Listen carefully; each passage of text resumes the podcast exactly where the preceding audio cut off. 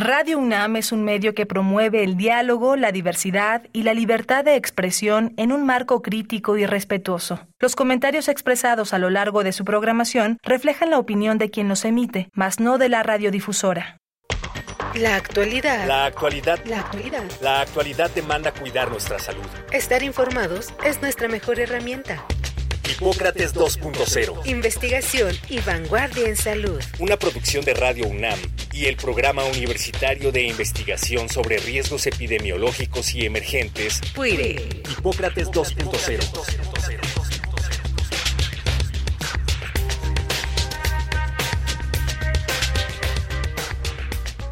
Hola, ¿qué tal? Bienvenidos a Hipócrates dos punto cero. Yo soy Mauricio Rodríguez, los saludo con muchísimo gusto como cada semana. En el programa de hoy vamos a platicar sobre la genómica en la psiquiatría. Vamos a hablar eh, en torno a un libro que se publicó recientemente.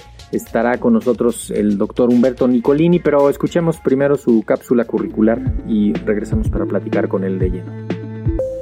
Humberto Nicolini es médico con doctorado en Ciencias Médicas por la UNAM y con postdoctorado por la Universidad de California.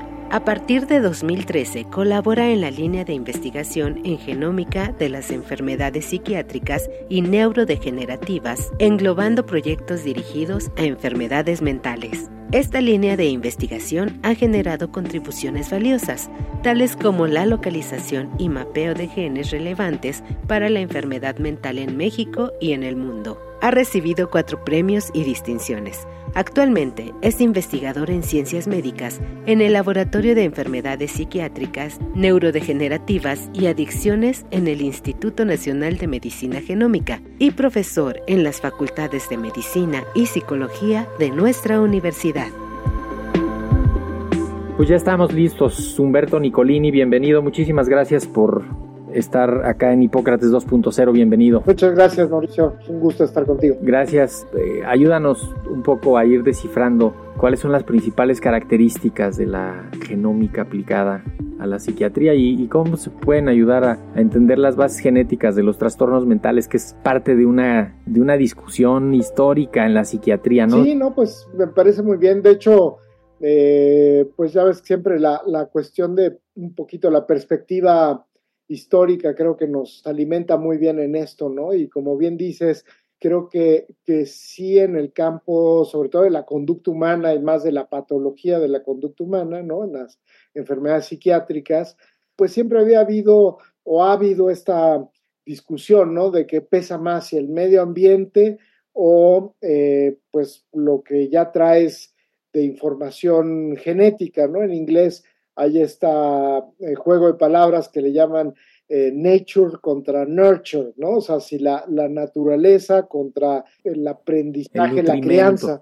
Exacto, ¿no? Como todo lo que involucra, eh, eh, pues, de dónde, pues, dónde vayas surgiendo, digamos, el medio ambiente, tus oportunidades, tus eh, eh, encuentros positivos y encuentros negativos, etcétera, ¿no?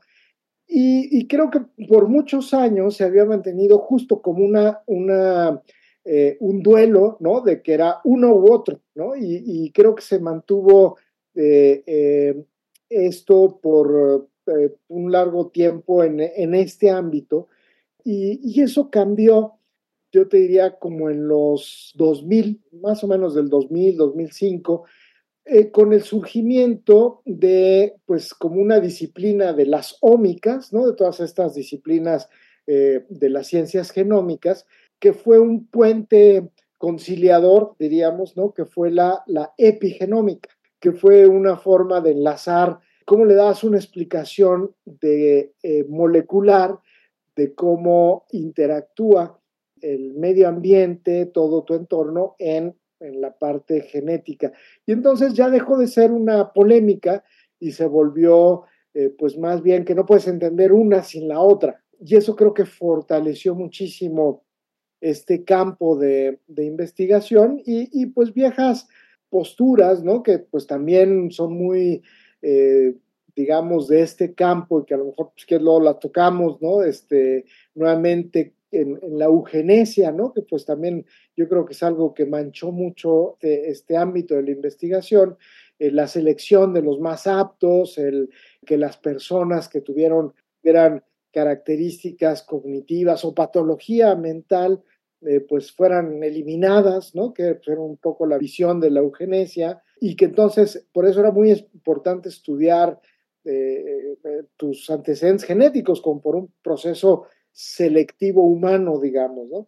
Eh, y, y que pues desde luego esto trajo una, una este, muy, muy mala reputación a este campo de, de investigación, que hasta la fecha creo que to- todavía hay algunas polémicas este, en este terreno que, que pues, siguen, siguen pues ya sabes, siempre que hay una, un avance científico siempre va a haber algún uso controversial y eh, bioético o neuroético, como se le ha llamado hoy día, ¿no? También, entonces, este, pues sí, sigue siendo un, un ámbito difícil. Sí, de hecho, la, la medicina genómica implica usar la información genómica de una persona, digamos que en favor de su diagnóstico, de su tratamiento, de su pronóstico, ¿no? Y tratar de aterrizarlo lo más posible a, a un escenario clínico. En la psiquiatría es muy importante tener eh, algunas certidumbres de que pudiera haber una alteración genética, no para simplificarlo y para,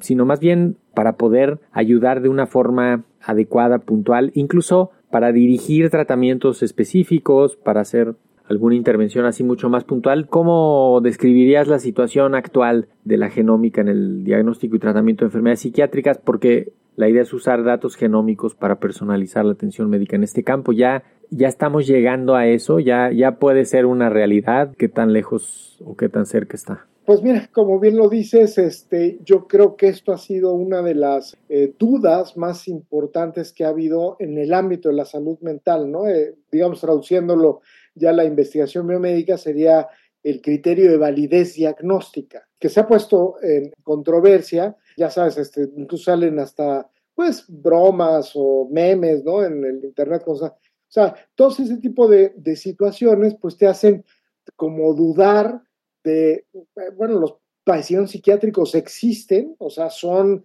entidades este, eh, nosológicas que tienen una fisiopatología atrás, eh, o bien yo como clínico, ¿no? Que trabajo en, eh, ahora sí como médico psiquiatra, pues oyes, ¿no? Las dudas, muchas veces la principal duda de los familiares de un paciente, ¿no? Con una patología psiquiátrica es, pues, ¿de veras está teniendo eso o se está haciendo? O sea, siempre hay esta duda de, de si verdaderamente existen los padecimientos, que alguien da un ataque de pánico o alguien efectivamente tiene un episodio bipolar eh, o alguien tiene una psicosis, ¿no?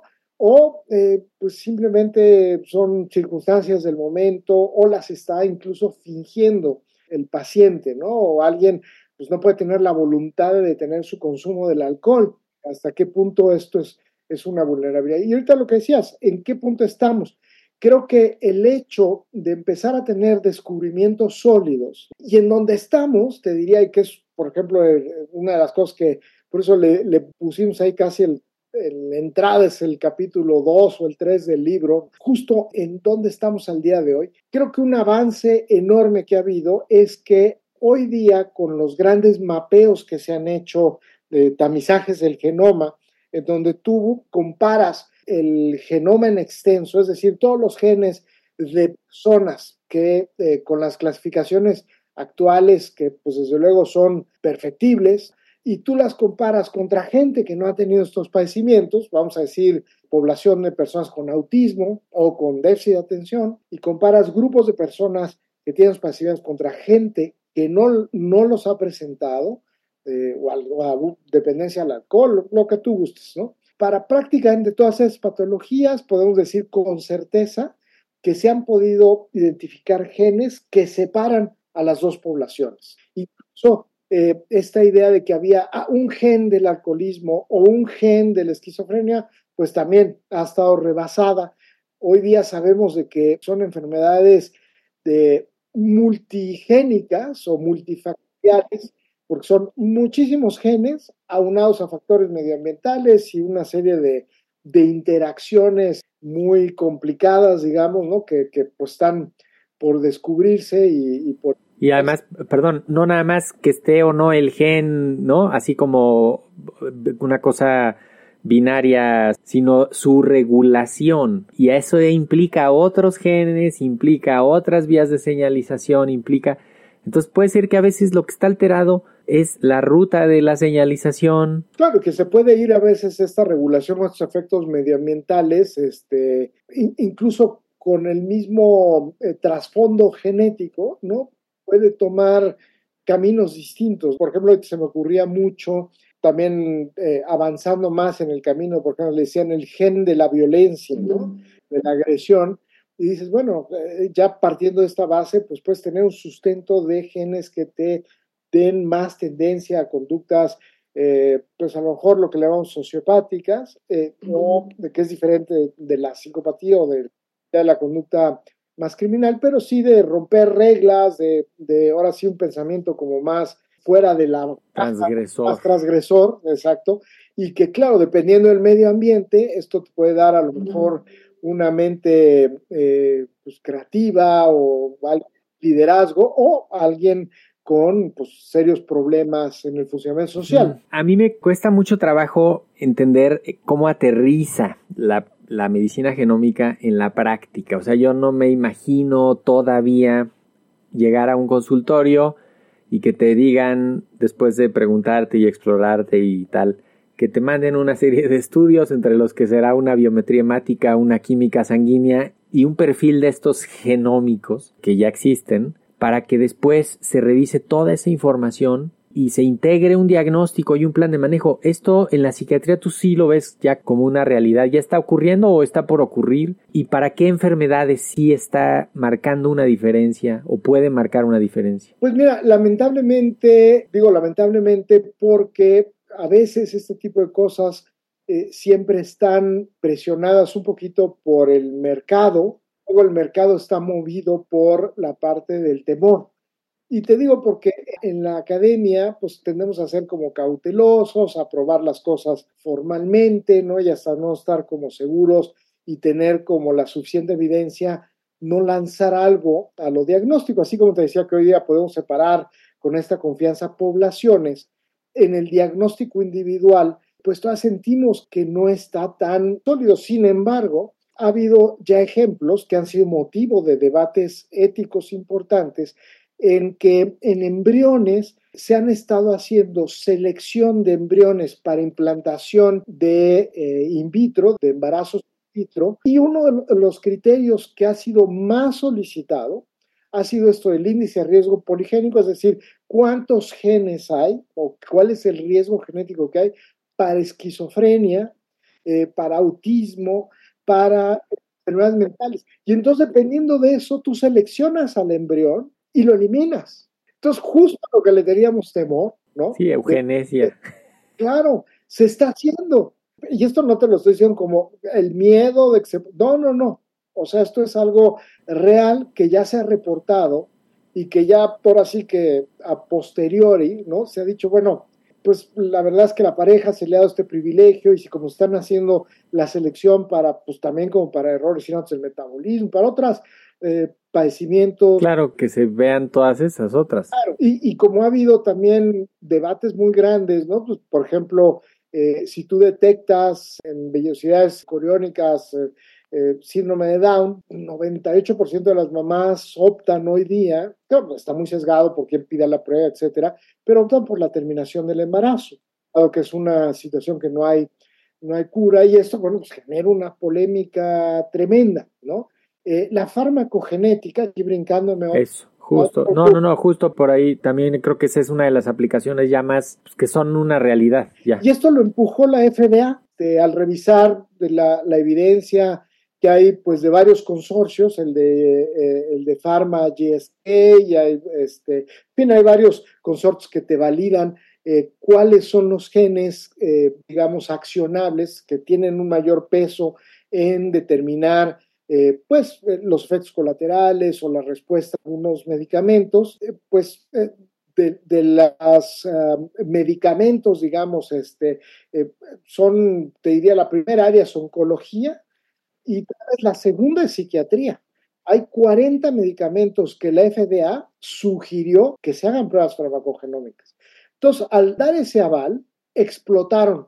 Eh, eh, o sea, Perdón, quieren... Humberto, para poner el contexto, estas pruebas son análisis del material genético, del genoma de la persona, para ver si un medicamento le va a funcionar de tal o cual forma, incluso para ver si va a servir o no va a servir un cierto medicamento, dependiendo de sus características genéticas, por eso se llama eh, farmacogenómica, que ya sea que lo va a metabolizar más rápido, que lo va a eliminar más rápido, que le va a durar más tiempo el efecto o menos tiempo, que no lo va a aprovechar como se espera, que la toxicidad va a ser mayor. Todo esto es la, es la farmacogenómica. Sí, evidentemente yo creo que hay una enorme ventaja, ya ha habido estudios, ¿no? Por ejemplo, de en el lado positivo, ahorita te voy a decir el lado negativo, ¿no?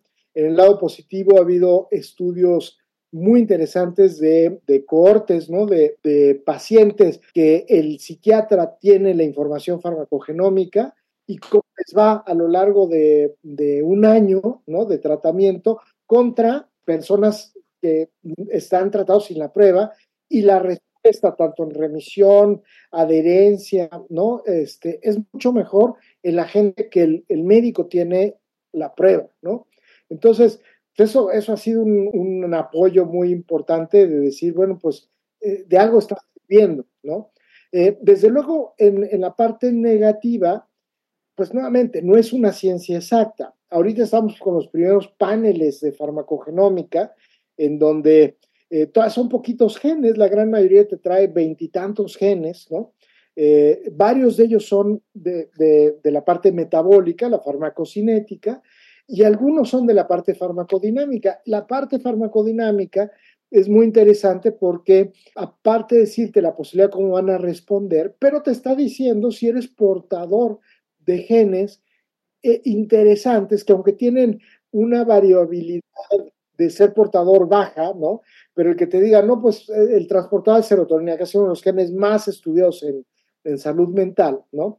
Eh, y hay una, digo, es, es sencillo de entender porque hay una variedad que se llama el alelo corto, que tiene menor eficiencia de la transportación, y el alelo largo, que es el que funciona bien, ¿no?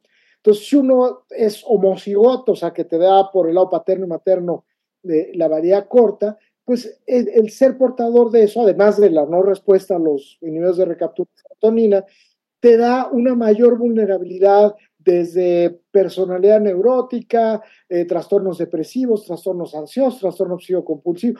Entonces, te empieza a dar un riesgo que es diferente a diagnóstico, ¿no?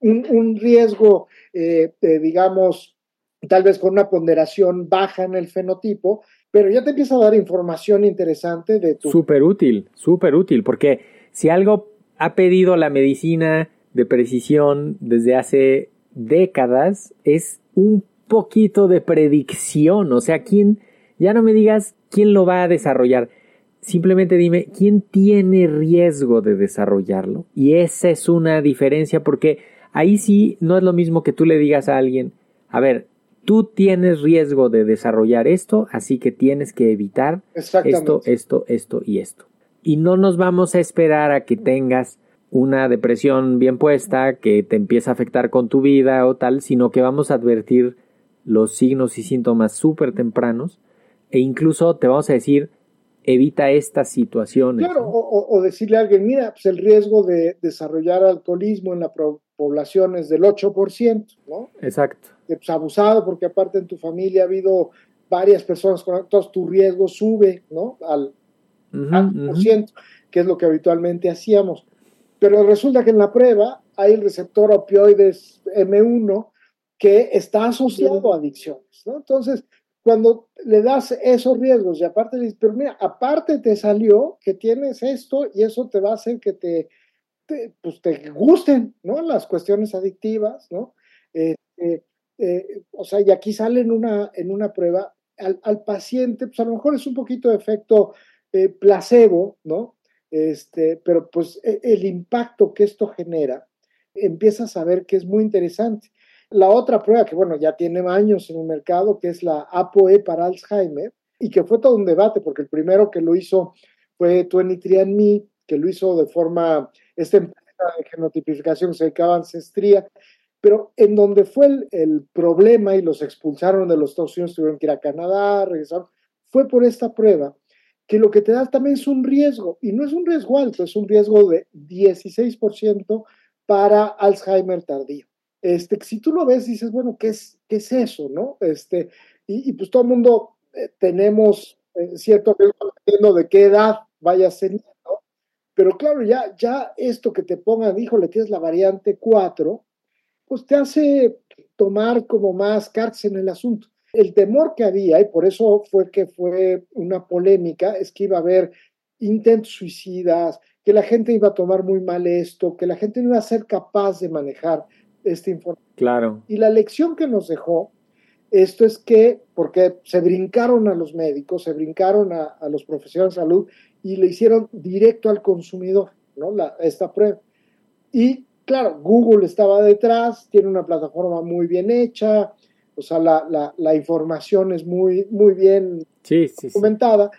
Pero pues la lección es de que las personas, Eh, el público, pues fue capaz de manejar la información y no hubo pues, mayores calamidades que lamentar, digamos, ¿no? O sea, una subestimación de la capacidad de manejar la información biomédica. Platicamos de todo esto que es parte de lo que está contenido en los capítulos del libro Genómica Psiquiátrica, los nuevos retos, en el que tú, junto con la doctora Almadelia Genis Mendoza, eres pues, coordinadores, editores de, de este libro que está entre el INMEGEN y la Asociación Psiquiátrica Mexicana. Cuéntanos un poquito de qué ve el libro, a quién está dirigido, cómo lo pueden conseguir. Eh, si es un libro técnico, ciertamente no es para público en general. Tratamos de usar esa información para, para lo que aterrice en el público general, pero, pero ¿de qué va Genómica Psiquiátrica, los nuevos retos?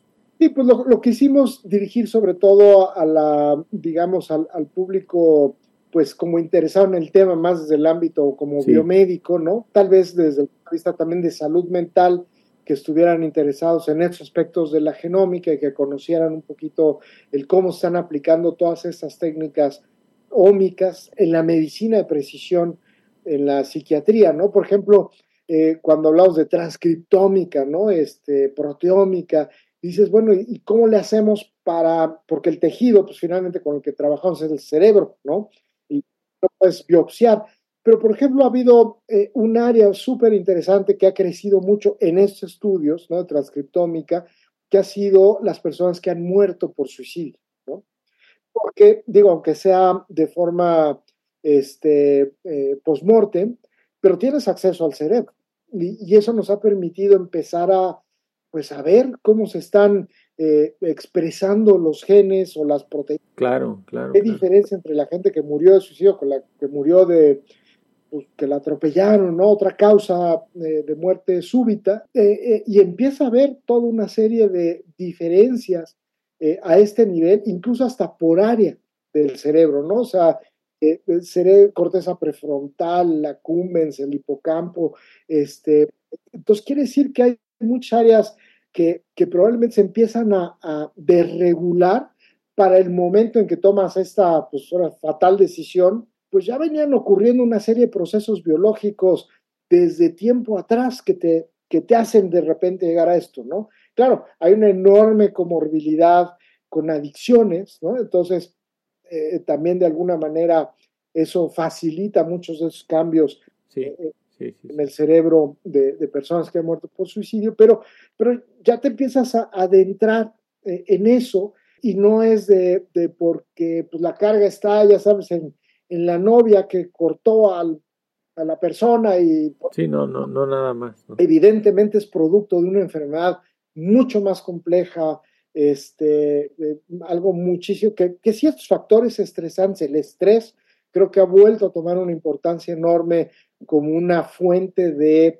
eh, cambios fisiopatológicos desde el sistema inmune, eh, los sistemas neuroendocrinos y cómo regulan la expresión de los, de los genes, ¿no? Esto que hablamos de la epigenética, o sea, en este contexto de cómo leemos el medio ambiente y cómo acaba suprimiendo o, o haciendo que se exprese más una, un área del genoma. Que ya sí, sí, incluso eso.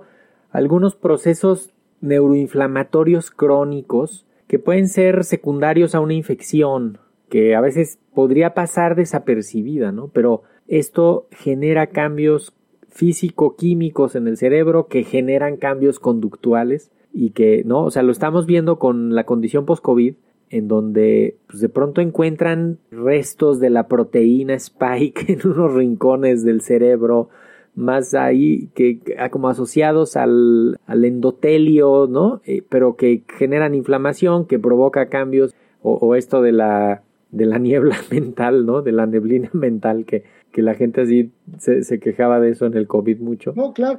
Eh, Incluso te voy a decir otra aplicación que pues ya está en puerta un poco precipitada, ha sido que pues ha, ha sido muy claro los cambios en, la, en el microbioma de pacientes psiquiátricos contra contra. Sí, sí, sí, sí. Y eso ha permitido que, pues un poquito por la libre, este, o sea, al describir pues, los pacientes con depresión tienen cambios en el, los pacientes con autismo tienen cambios en el microbioma cuando los comparas con controles, ¿no?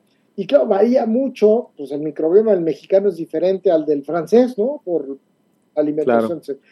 Pero este, esto ha hecho que varias empresas se vayan por el lado de los suplementos alimentarios que no pasan por toda la regulación de COFEPRIS, ¿no? De, bueno, la actual de medicamentos. Sí. Y sí, está invadido ya el mercado de suplementos de probióticos para el tratamiento de la depresión, ¿no? Tienen el mismo fundamento que una vitamina, ¿no? Un suplemento vitamínico, Este, que es pues, muy marginal, digamos. Incluso su uso podría postergar el diagnóstico, podría retrasar el acceso a un tratamiento adecuado por andar pensando en que con eso se va a ir, a ir solucionando. Tenemos el tiempo encima, Humberto Nicolini. El libro, los que estén interesados, lo pueden encontrar en la página electrónica de la Asociación Psiquiátrica Mexicana, que es psiquiatras a p m punto org. .org.mx, ahí hay una sección de libros donde está este libro que se llama Genómica Psiquiátrica, los nuevos retos. Vienen ahí pues temas sobre lo que está pasando en México, las aplicaciones en México, las investigaciones en las que han participado. Y con esto nos vamos. Yo soy Mauricio Rodríguez, esto fue Hipócrates dos punto cero. Quédense en sintonía de Radio Universidad. Hipócrates dos punto cero es una producción de Radio UNAM y el Programa Universitario de Investigación sobre Riesgos Epidemiológicos y Emergentes, PUIRE. Coordinado por el doctor Samuel Ponce de León. Te esperamos la próxima semana. Hipócrates dos punto cero. Radio UNAM. Experiencia sonora.